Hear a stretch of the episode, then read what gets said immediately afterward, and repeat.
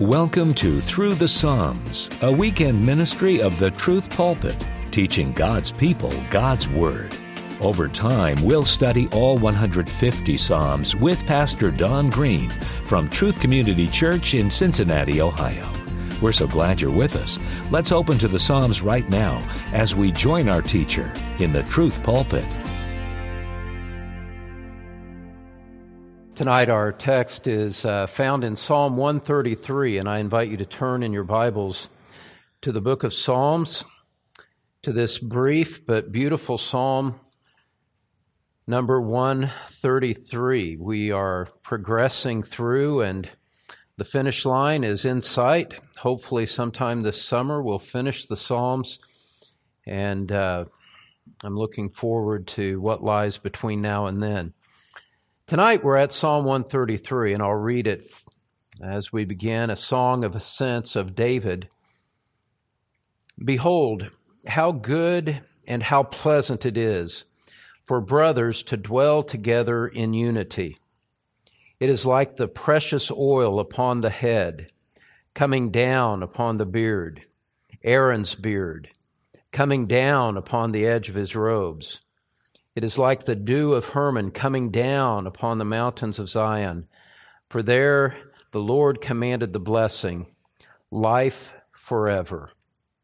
This uh, beautiful psalm is speaking about the blessing of spiritual unity among the people of God. The ascription that I read suggests that David wrote this psalm, but it's possible by the grammar, it's possible that it was written for him and not necessarily by him.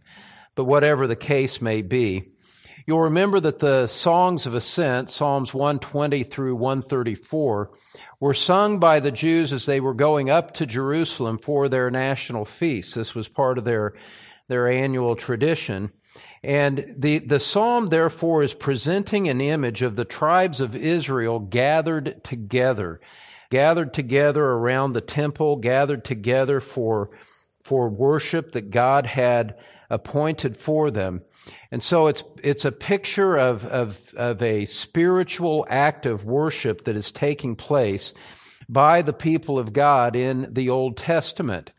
And the psalmist is, is rejoicing in the spiritual beauty of that. It's something that he finds great pleasure in, great joy in. And so as you begin in verse 1, let's look at it there together. He says in verse 1 Behold, how good and how pleasant it is for brothers to dwell together in unity. And that word behold that opens the psalm is kind of a, call to attention. It's a trumpet call to pay attention to what the topic is in, in this psalm, emphasizing our need to pay attention to what is said here. And as we're going to see toward the end of tonight's message, the New Testament places great emphasis on the unity of believers in, in the New Testament. And one of the things that, that we've tried over the years to, uh, to develop here at Truth Community Church is a sense that, uh, that as we gather together, we're not, we're not coming together just simply as individuals. We're not individuals coming together uh, for what we can get out of corporate involvement and corporate worship. We're coming together as a body. We're coming together in harmony with one another. As a person enters into the life of a local church, there should be a sense of understanding that I'm coming to be a part of something that is bigger than I am. And that means that we come not only to receive ministry and fellowship and teaching, but we come to give as well. We come with a responsibility to, to participate in the life of the body of Christ. And, and nothing could be more unbiblical than the common idea of a back row Baptist that comes in five minutes late, sits in the back, and then leaves five minutes early and never involves himself in the life of the church and just deliberately conducts him or herself in a way to not be involved and, you know, not to have to interact with people. That is not the picture of the body of Christ at all. Some time ago, we went through and listed out in the New Testament. There are there are twenty to twenty five different passages that talk about our responsibilities to one another, to love one another, to pray for one another, to serve one another, and on and on it goes. And so the environment that God cultivates among his people is one of being together and one of unity in that when that happens. And the idea of a fractured body of of, of people biting at one another over this or that issue, nothing could be further from the way that God intends it to be.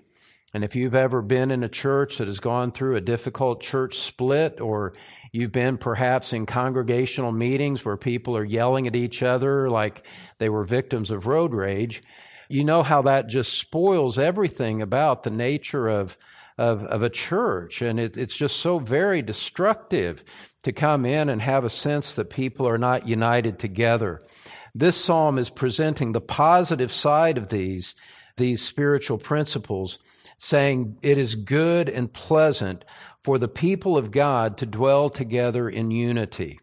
And what we're going to see is that God Himself places a very high value on this, so that to undermine the unity of His people, to attack it with accusations and things like this is, is a very grave, is a very, very grave matter. We come together, and I've said these things before You've heard me you've heard me say these things that when when we come when we come into the local church, when we come into the body of Christ, we're coming into something that does not belong to us. You know, the body of Christ belongs to the Lord Jesus Christ.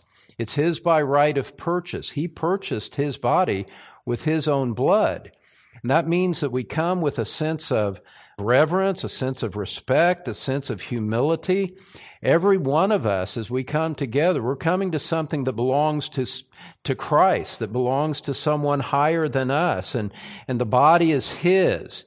And so that means that we have responsibility not only to serve and to worship, but to protect that body and to sacrifice ourselves for the greater good of the body of Christ. And so this psalm points us in that direction. It's interesting to note, as you, if you glance down at Psalm 134, it opens with the same word, behold. Uh, in verse 1 of Psalm 133, behold how good and how pleasant it is for brothers to dwell together in unity. And then in the concluding psalm of the Songs of Ascent, verse 1, behold, bless the Lord, all servants of the Lord. And you just see a verbal link together between those two psalms. And so, remembering that these songs were sung during the national feast, we have the picture of the 12 tribes of Israel gathered together for the worship of Yahweh. And so it's a, it's a, it's a, it's a, it's a serious time, but it is a joyful time. Worship should be serious, but it should also be joyful. And that's what we're getting a picture of here in Psalm 133. Now, in the Old Testament context, here, unlike, unlike uh, today in the New Testament church, the, the worship of the assembly was based on, on national ethnic ties. They were descended from Jacob, from the one also known as Israel, the children of Abraham, through the line of, of Isaac and Jacob. And so they're coming together in national ethnic ties. But here in this psalm, almost unique to the almost unique to the Old Testament is it, there is this emphasis on the spiritual component. They are gathered together for worship. And the psalmist loves the principle of worship. He loves the act of worship. He loves being with the people of God.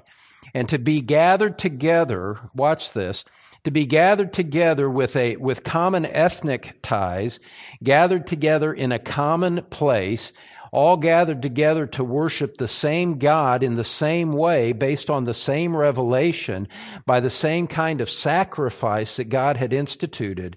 There is this, there is this profound sense of spiritual unity that is taking place.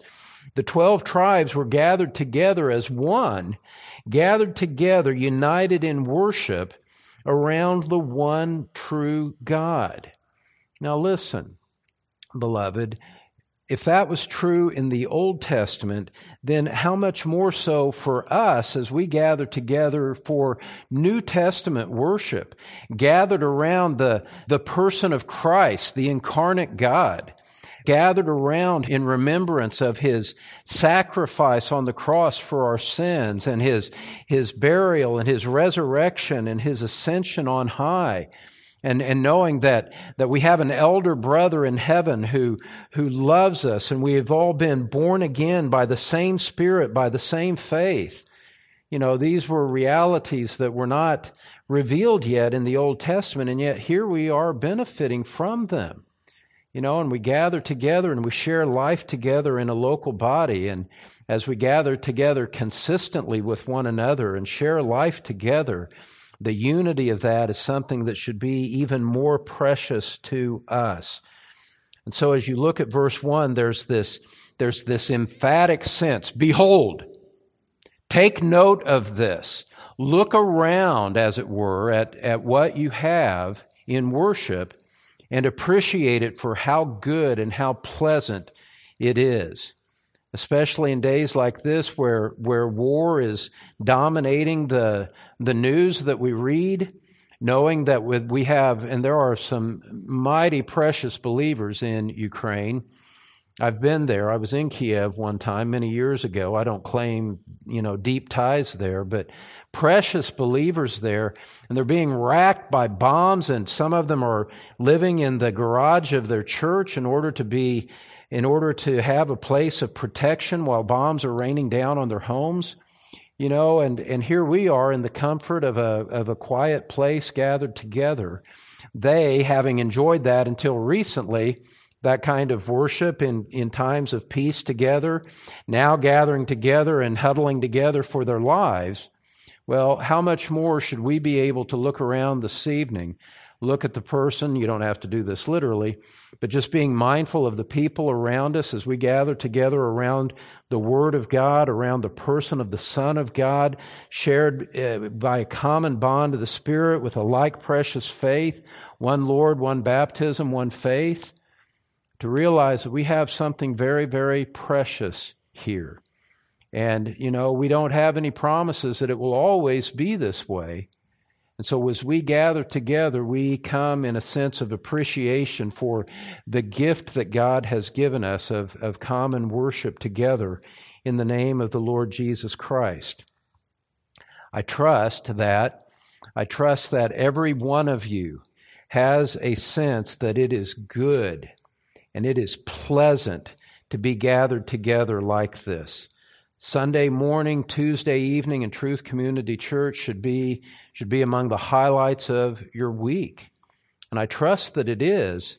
And, and the fact that the fact that you view it that way is a sense that you're entering into the spirit of, of this psalm and what God intends worship to be. It's agreeable.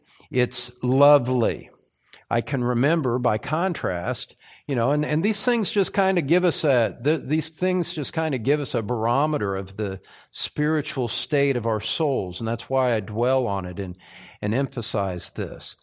I can remember going to church as a young child, I guess you could say, 8, 10, 12 years old before I stopped doing that. And I had figured out that, you know, by the time I was 12 or 13, I'd figured out from watching my dad that religion was for women and young children. And now that I'm becoming a man, I can, you know, put those childish things aside.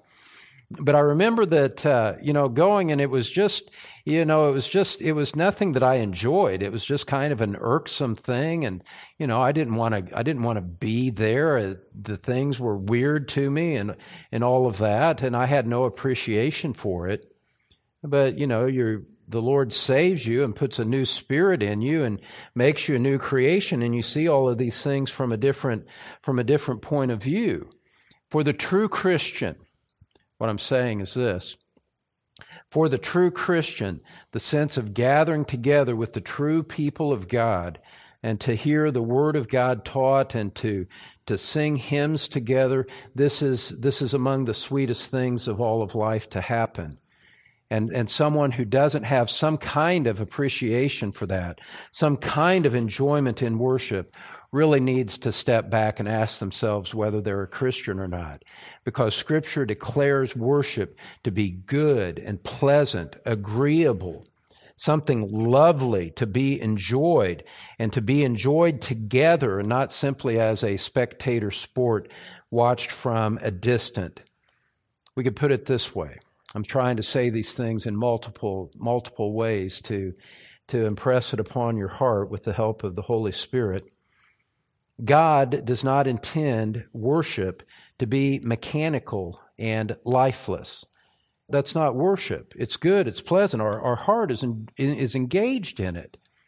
And one of the things that I've really come to appreciate about our church, about Truth Community Church, and uh, you know, if you know, I, it's something that I would be delighted to boast about with other pastors about our church.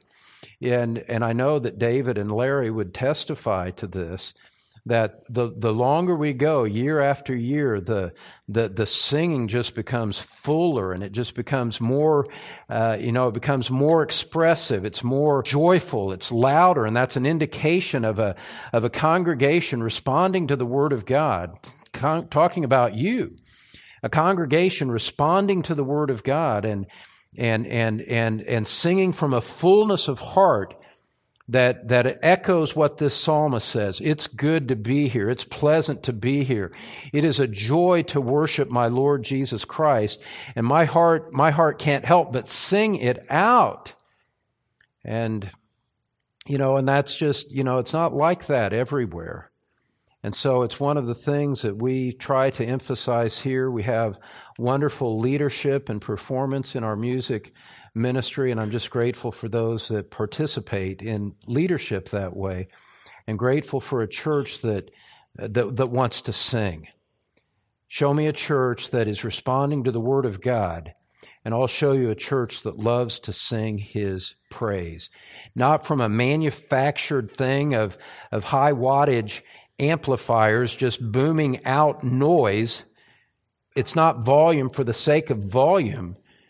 The energy comes from hearts that find it to be agreeable and pleasant to be in worship and find it a joy and privilege to sing out praise to the Lord who saved us.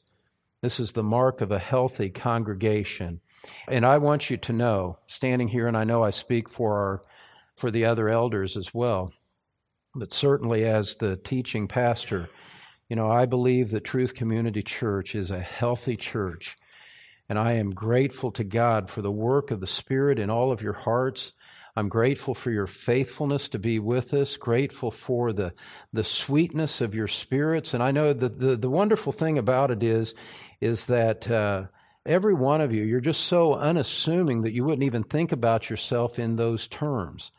You know, and that's one of the things that make our gathering together so sweet is that we're just gathered together with, with sweet, unassuming people who, who aren't angry about things, who aren't complaining about things, but are just coming together out of a common love for the Word written and incarnate. And that is a special, unusual thing to find in the world today. And I'm grateful to God that we get to share it together. It is good and it is pleasant for brothers to dwell together in unity. And, uh, you know, and I'm just, I'm just grateful to be a part of it. The Lord gets all the praise and the glory, right? Because He's the one who produces this in us. You know, we couldn't be more different in our backgrounds. You know, we come together from so from different geographies and different different giftedness and different interests and all of that. And yet here we come together in the name of Christ and we find something in common that is more precious to us than blood relations in many cases. You know, it's nice to have family that's that is that are Christians, but but compared to family that are not Christians, blood yields to the unity of the Spirit. And we get to enjoy that together for as long as the Lord blesses us in this way. And so I encourage you. I encourage you to join with us as elders to be among those who are eager to protect and develop the unity of the body. It's a good and pleasant thing. You know, if there are voices of complaint or division that come in, that, that should, that should sound wrong to our ears. It's like listening to a piano that's out of tune, saying, that's not the note that we play in here. This, that's not the note that belongs to this symphony. That's not, that's not the sound of a, of a, of a well tuned harp or a, a clear trumpet being sounded. That's, that's out of place in the midst of the unity of the people of God. And so we just want to we want to be jealous of that. We want to protect that. And as I said years ago to some of our some of our men, some of our deacons who stepped up and did this, you know, the truth of the matter is is that it's individuals like you, individual members like you that are going to be on the front lines of protecting the unity of the church. I know that may sound a little bit surprising to you, but the truth of the matter is, as a, as a, as a church grows, the elders are sometimes the last to know what's happening. But it's, but it's you that, that, that, that will hear the whispers of discontent. It's you that will hear the whispers of complaint. And when that happens, you have an opportunity to serve the Lord by, by being a calming, gentle influence and, and saying things like, But you know, I'm happy with our church. I love our church and I love being here. I, you know, brother, sister, rethink your complaint. Rethink what you're saying because I want to protect the unity and not be a part of something that would undermine it. And you, honestly, you know, I, I, don't even need to say that word honestly. You know, the Lord says, let your yes be yes and your no be no, but I'm just trying to emphasize it here. The truth of the matter is, is that it's the individual members of the church that, that are on the front line of protecting the unity of the church. First of all, with your own attitude toward things, not allowing bitterness to take root in your heart over anything that may have upset you, and also in just being gently correcting those who might be speaking things that would be against it. And the reason that we do this is not for the sake of uniformity, it's for the sake of unity. It's for the sake of protecting that which God has declared in His Word to be good and pleasant. And if it is important to the Lord, then it's important to us as we serve Him and extend what He wants in the place that belongs to Him. And so these things are just very, very important for us to consider. Now, coming back to Psalm 133, after that little word of application, I guess, having looked at verse 1, what we see now in the following two verses is the psalmist is going to illustrate the blessing. He's giving two illustrations of the blessing of the unity that believers enjoy together, that brothers dwelling together in unity, what they, what they enjoy. And so what follows are now illustrations of the blessing. And there's so much packed into these, into these three verses. It's really, it's really just a beautiful, beautiful psalm. And, and so he says in verse 2, we'll spend a little bit of time here. He says, It is like. What is like? This dwelling together in unity is what the antecedent of the it is. Dwelling together in unity is like something. It's a simile that he is giving us. He says it's like the precious oil upon the head, coming down upon the beard, Aaron's beard, coming down upon the edge of his robe. Now, to us in the 21st century, that might not sound like such an appealing figure of speech. You know, if, if, if I get, if I get, you're like me, if you get anything on your head, you know, you're kind of wanting to brush it off, you know, fly lands on your head or something like that. Uh, you know, and we don't think in those terms. So what we need to do here is we need to take a moment to understand the background of this simile so that we can appreciate it for its beauty in the way that the original reader would have understood. And we can find something of the background of this in the book of Exodus. I'm going to take you to a couple of rather obscure passages that are going to help us understand what is being said here. In Exodus chapter 29 and chapter 30, we're going to you know, if you've read through the Bible, uh, you know, on a reading plan or something, and your eyes kind of glazed over as you got into the details of the law in the latter part of the book of Exodus, all of a sudden this is going to have a new life and a new significance to you. And let me just read a couple of passages and we'll comment on them later. In Exodus chapter 29, in verse 4, God told Moses, You shall bring Aaron. Oh, that's interesting. Aaron's the guy that was mentioned in Psalm 133. You shall bring Aaron and his sons to the doorway of the tent of meeting and wash them with water. You shall take the garments and put on Aaron the tunic and the robe of the ephod, and the ephod and the breastpiece, and gird him with the skillfully woven band of the ephod. And you shall set the turban on his head, and put the holy crown on the turban. Getting ready to anoint Aaron into the office of high priest, and his high priestly garments are being described there. And, and they, were, they were exquisitely made with, with beauty, with detail, with, with fine jewels. And then something happened in order to symbolize him being set apart to, to his office as high priest. Verse 7 You shall take the anointing oil and pour it on his head and anoint him. Ah, the oil on Aaron's head, signifying that Aaron was being set apart to the office of high priest, set, set apart to, to serve in that mediatorial role between God and the people, the appointed high priest. This is what Psalm 133 is pointing back as being precious and, and lovely. This is the man who is going to, to stand, as it were, between God and the people. Well, go over, keep that in mind, and, and go over to chapter 30, verse 22. And we're going to read a about a dozen verses here that I'm pretty sure I've never read from a pulpit in many years of ministry, but I'm going to today. And there's a point to taking the time to do this. It would have been easy to just pass over this and allude to it briefly. But I want you to see it. This is about the this is the formula for the anointing oil.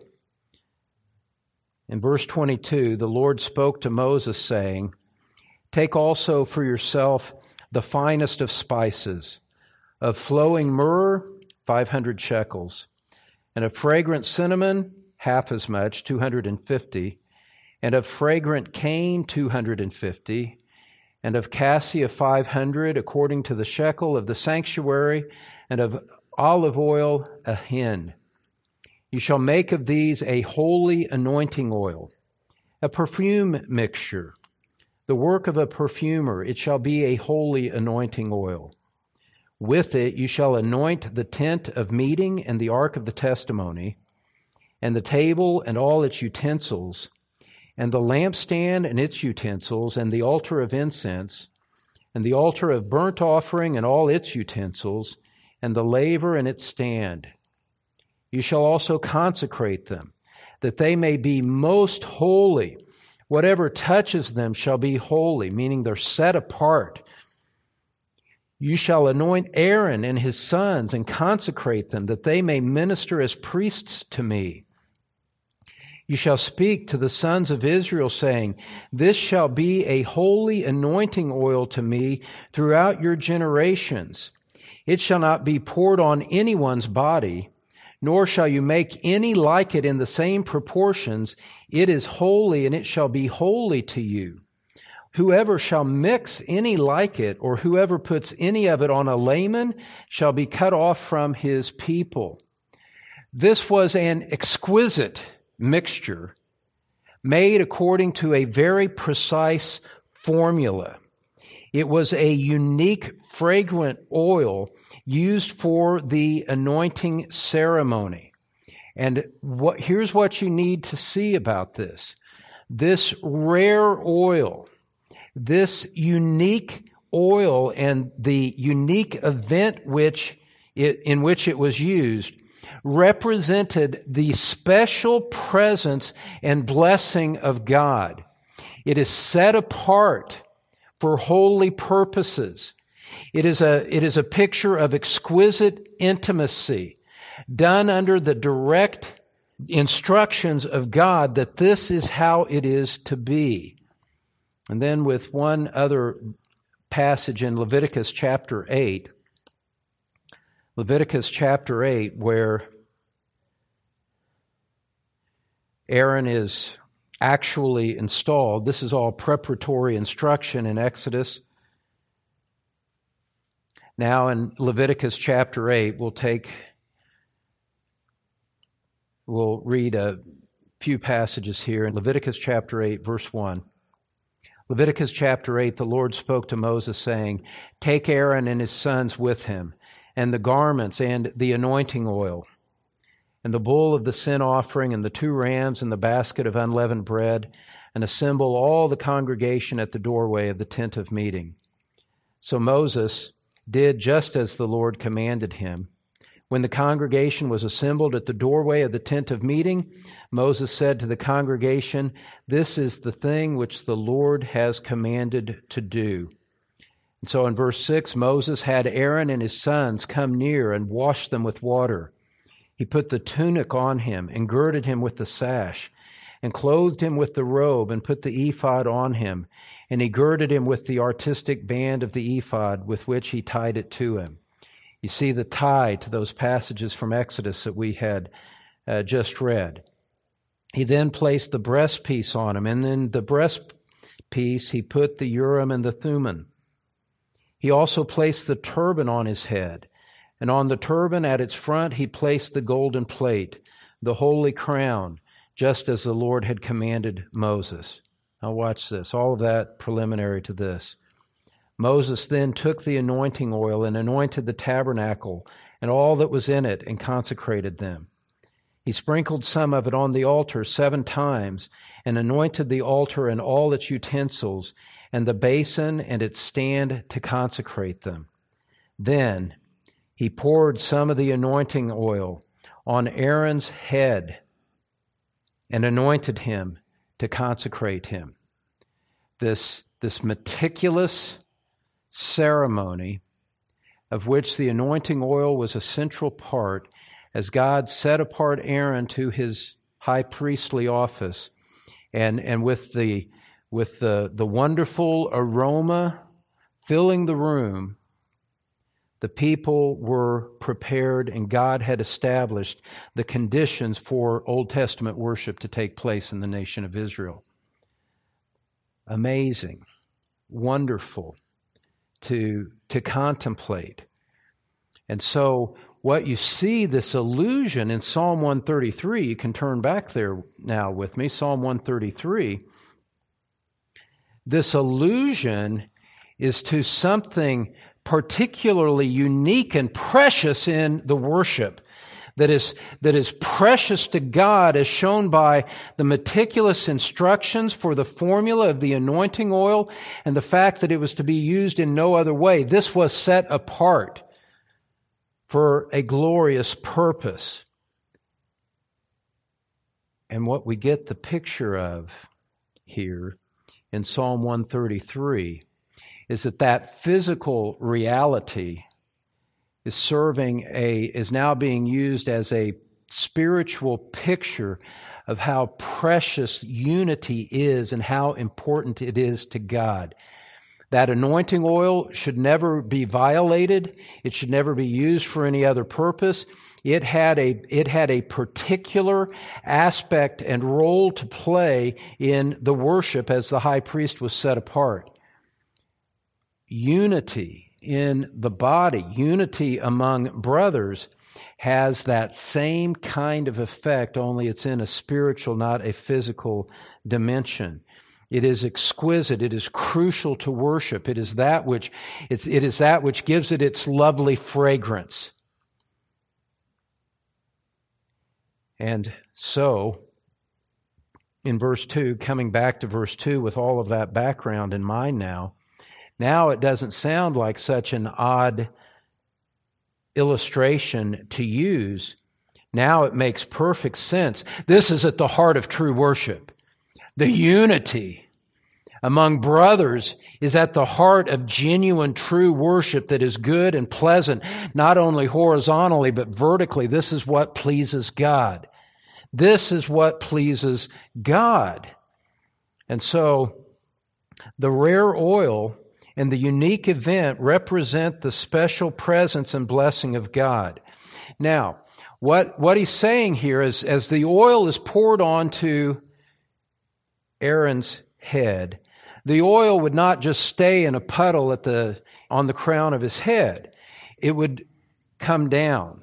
It would, it would drain down, as it were, and spread down his beard and start to drip upon his priestly garments, indicating that Aaron was being consecrated in, in his entirety, not just his head, but it spread down onto his body as well.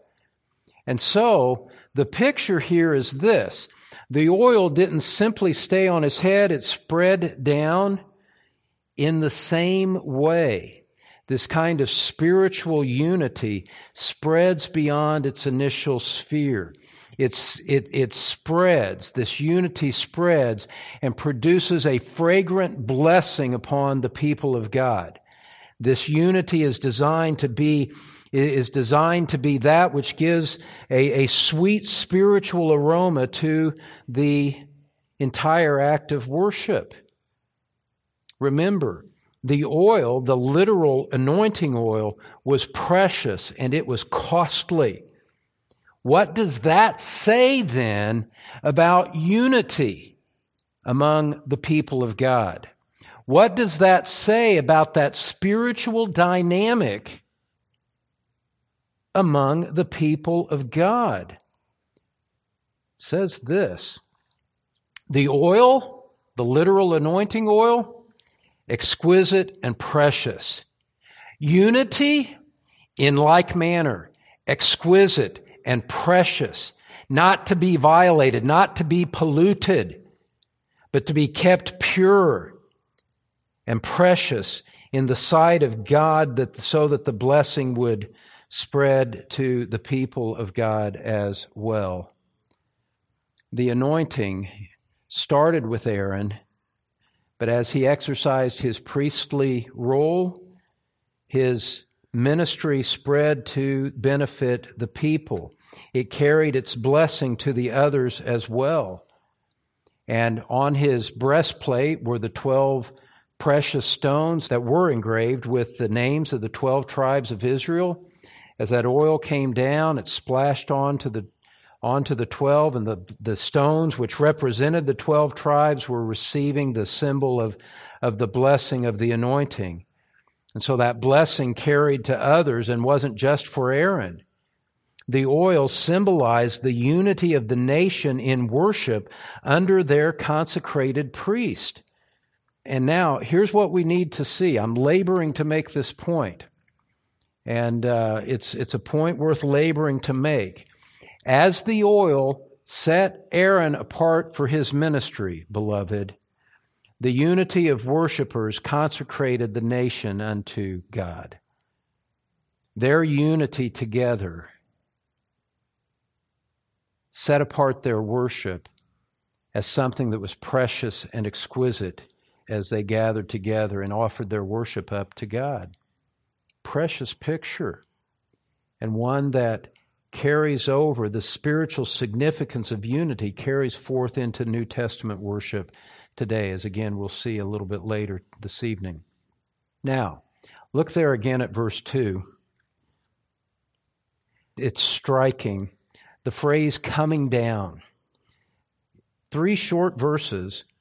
And this phrase coming down occurs three times in these in the last two verses. It's like the precious oil upon the head coming down upon the beard, even Aaron's beard, coming down upon the edge of his robes. then in verse 3, with a different simile being used, coming down upon the mountains of Zion. It's coming down, it's coming down, it's coming down. And it's, he's talking about more than simply gravity bringing the oil down from Aaron's head. It's, it's about so much more than gravity. Coming down does this It pictures the blessing coming down from God himself. This is God sending down the blessing coming down from God upon his people. As the oil came down Aaron, so the blessing of unity is coming down as a blessing from God above upon his people. Stated three times in order to present the emphasis of it. It reminds me of a perhaps a more familiar text from the book of James in the Old Testament. You don't need to turn there. I'll just read it briefly. James chapter 1, verse 17, where it says, Every good thing given and every perfect gift is from above, coming down from the Father of lights, with whom there is no variation or shifting shadow.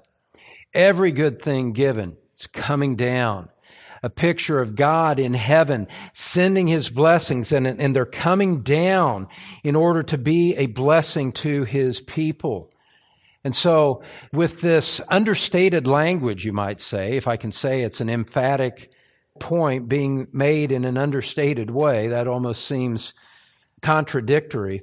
In a picturesque way, he is picturing the blessing coming down from God, that unity Watch this. Unity is a gift to the people of God from Him. It comes down from God. It's not something that we can manufacture on our own. It's something that comes down from God. So it says there in verse 2 coming down upon the beard, coming down upon the edge of his robe. The picture is this Aaron's lengthy beard would, would reach to his priestly robe showing that the oil was abundant. There was enough to flow down his beard and to reach his robe. The edge of his robe that is described there at the end of verse 2 isn't referring to the bottom hem of his garment, but rather to the collar of the priestly garment, not the bottom hem near the floor. So the oil would run down from his head to his beard and onto the upper edge of his priestly garment. And the whole picture here is that unity in worship is a precious gift that has come down from God Himself. Central to the act of worship itself. Now, as he goes on in Psalm 133, he moves on to a second comparison to show how good this unity is there in verse 3. And again, it's an explanation that needs some explanation in our day, at least on this side of the, on this side of the ocean. Look at it there in verse 3 with me. It is like the dew of Hermon coming down upon the mountains of Zion. For there the Lord commanded the blessing, life forever. He's referring to a couple of different mountain peaks over in the, in the lands of Israel. Mount Hermon was the highest and northernmost point in all of Israel. Those who know these things say that it stands over 9,000 feet. The peak stands over 9,000 feet above sea level compared to Mount Zion further south, which is which is less than 3,000 feet above sea level. So you have a high point and a, and a lower point. And Mount Hermon is, is known for its moisture. There are, there is heavy dew that comes upon it that makes it a lush area. It's green, it's lush. There's agriculture there, especially compared to the, to the dry regions around Jerusalem. And so the summer crops that are planted up there depend on that heavy dew to, in order to reach maturity. The moisture is, is crucial to the successful agriculture. It's, it's important for the refreshment of the crops in order that they might, might flourish and become all that they could be in their fruitfulness. what a beautiful picture of what unity does. The unity among brothers is like that which, which refreshes the people of God and helps them to reach their fruitfulness, helps them to accomplish what God wants them to do. The moisture, the literal moisture on the mountain peak was God's gift to a dry land. And so just as the dew fell on the head to the beard to the garment, so the dew comes down from God falling on the higher mountain and, and picturing it as extending to the lower peaks as well. The blessing wasn't simply for the highest peak, but also was, would, would spread to the lowest. And thus, beloved, and here's where, here's where this just becomes so, so crucial to us and involves every, every one of us, involves everyone that names the name of Truth Community Church as their home church, and certainly everyone that is certainly everyone that's a member of Truth Community Church. When a worshiping body experiences unity, everyone benefits from it. Everyone benefits from unity. When any one person violates that unity, everyone suffers for it. And this unity, as we have already seen, is something precious in the sight of God, something that He gives to His people that comes down from God in order to be a blessing to His people. And so, I, I just don't know how else to, what else I can say to, to help us all collectively understand what a, what a blessing we have in the unity of the people of God and what a responsibility we have to maintain it and to protect it, and how high and how great is the responsibility, and how deep the sin of someone who would violate it. These are great and lofty manner, great and lofty matters. Unity is the gift of God to the worshiping community. And beloved, those of you that come from, perhaps you're here alone, you come from difficult family situations, or you've, you know, you, you have difficulties within your home life, difficulties at work, difficulties at school just the conflict of, of all of that and, and just the grind of all of that of a demanding boss or an incompetent boss or you know disgruntled employees all of that. Isn't it a wonderful thing to be able to step out of that and and come together with the body of Christ and, and experience the sweetness of unity, to have that place of refuge where you can come with like minded believers who love you and accept you,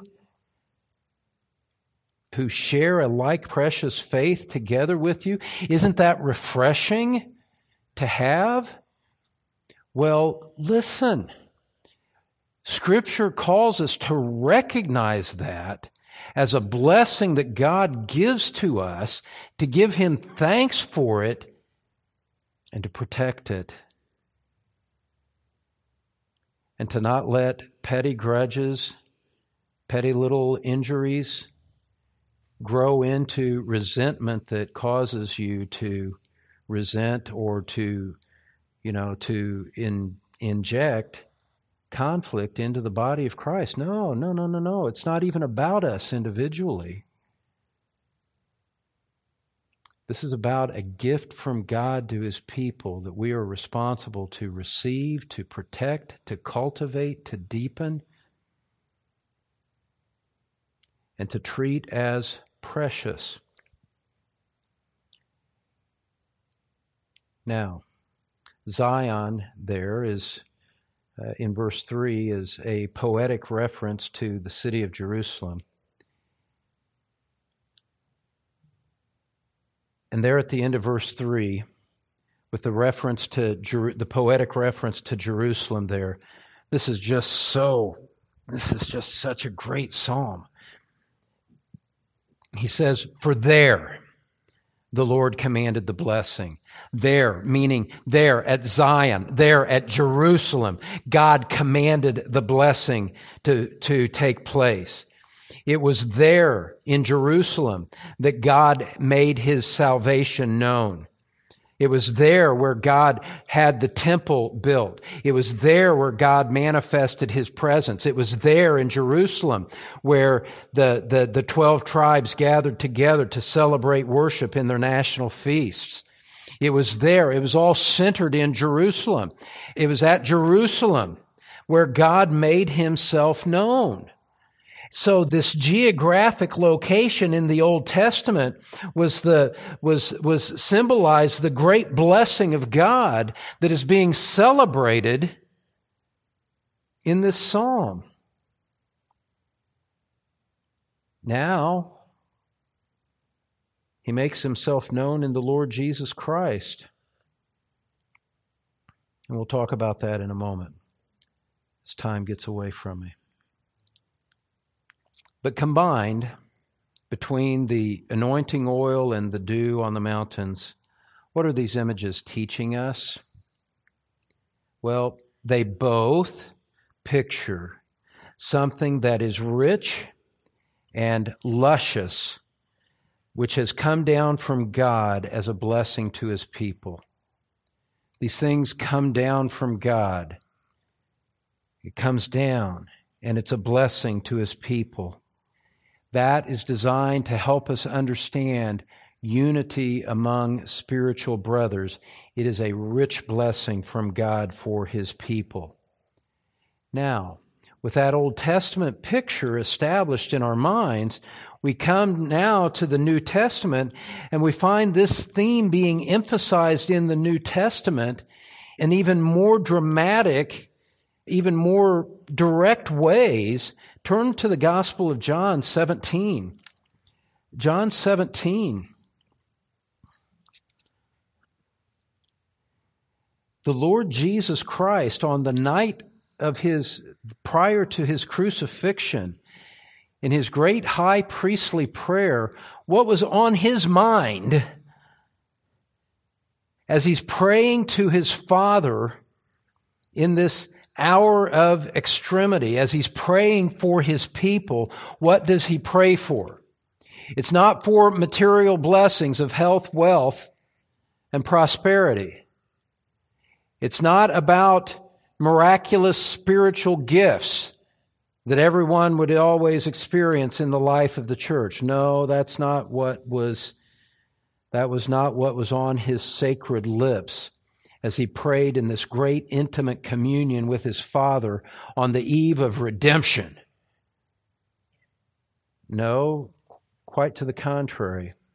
In verse 9 of John 17, he says, I do not ask on behalf of the world, but of those whom you have given me, for they are yours, and all things that are mine are yours, and yours are mine, and I have been glorified in them. I am no longer in the world, and yet they themselves are in the world, and I come to you. Holy Father, keep them in your name, the name which you have given me, that they may be one even as we are. The Trinity, an indivisible essence. One essence with three persons, with three realms of consciousness and a, a perfect, indivisible essence, Jesus says, I want them to have that kind of unity. That they might be one, that, that your people, that our people, O Father, they might be one just like we are. How sacred is the unity of God's people? Christ's compares it to the indivisible essence of the Godhead in verse 20, he goes on and says, I do not ask on behalf of these alone, but for those also who believe in me through their word, that they may all be one, even as you, Father, are in me and I in you, that they also may be in us, so that the world may believe that you sent me. Verse 22 The glory which you have given me, I have given to them, that they may be one, just as we are one I in them and you in me, that they may be perfected in unity, so that the world may know that you sent me and loved them even as you have loved me. Father, I desire that they also, whom you have given me, be with me where I am, so that they may see my glory which you have given me, for you loved me before the foundation of the world. As Christ prays for the outworking of the unity of believers, he injects these great eternal themes of the eternal love between the persons of the Trinity and the purpose of God established before the foundation of the world. Trinitarian unity existing before the foundation of the world. It is part of the divine glory. And Christ says, that kind of unity is what I want for my people. Do you see what's happening here? This divine glory, this divine unity. As Christ prays and the Spirit of God works it out, what's happening? It's flowing down, flowing down from Christ, our high priest, flowing down through the Spirit to all of the true church. That's how precious this is. Far more precious than the anointing oil in the Old Testament, even. This unity is something good and pleasant and desirable and holy. And we have that unity based on our common participation in Christ, our common union in Christ by faith. What unites us far transcends anything by which there might be differences. And in his prayer, Christ says he wants his people to know that. And what you and I have, we get a foretaste of it in the local church. We'll know it fully when we are with him in heaven. I can't, I can't grasp what that must be like. An indivisible unity of the people of God around the throne of God, worshiping the indivisible essence of the triune God. Without all of that which distracts us, without the friction of the fallen world, and frankly, the friction that sometimes comes into a local church body, even. As we hear these things, it should well up within us a desire to know that, to experience that, to have that. Oh, our Lord, come! That this might become our immediate experience in perfection not merely the reflection that we see here, oh, the fullness of it, gathered together in union with the saints of all the ages around the throne of God. Now the worship going up, up, up to the majestic throne of God.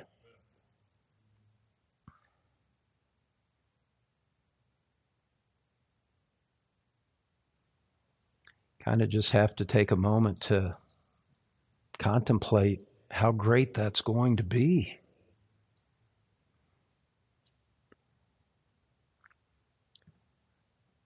Here in the church,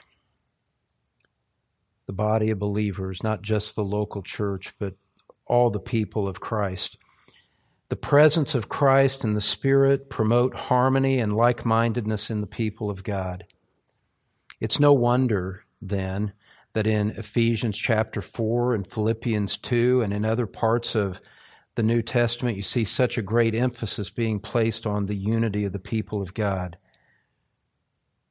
But for tonight, we end on this note, having glanced back at the earthly Jerusalem. One day, one day, you and I who are in Christ, we are going to reach the heavenly Jerusalem. And all that causes disunity will be banished, never to be seen again. We will worship together unhindered around the throne. And my friend, I want you to be there. I call you to Christ if you do not know him if you've lived in rebellion to Him, come out of the world, come to Christ, that you might be saved and join in this unified heavenly choir, because the glory of it all is not something to be missed. Let's pray together. Oh, Father, as we serve Christ together, I pray that you would prepare us for that greater day yet to come develop, cultivate, protect, deepen the unity that we have here in this local body. Protect us greatly from all that would harm it, both the invisible and the visible forces that would somehow inflict division, Father. We realize that a divided church is something that the witness is so greatly compromised, and the joy of worship is so greatly harmed by that. Father, I thank you that you've protected our unity to this point. You've built it over the years. We thank you for it. It's a blessing that has come down, come down, come down from you and, and is a blessing to us. And so, Father, we send up, send up, send up our worship to you in grateful response to our lovely Lord Jesus Christ. As he prayed, Father, make us all one in the fullness of spiritual unity. Take that which you have already established and have it work out in greater measure in our practice. We pray in Jesus' name. Amen. Well, friend, thank you for joining us for Through the Psalms, a weekly ministry of the Truth Pulpit. And if you have the opportunity, we would love to invite you to join us on Sundays at 9 a.m. Eastern and Tuesdays, 7 p.m. Eastern, for our live stream from Truth Community Church in Cincinnati, Ohio. You can find the link at thetruthpulpit.com. Thanks, Don. And friend, Through the Psalms is a weekend ministry of the Truth Pulpit. Be sure to join us next week for our study as Don continues teaching God's people God's Word. This message is copyrighted by Don Green, all rights reserved.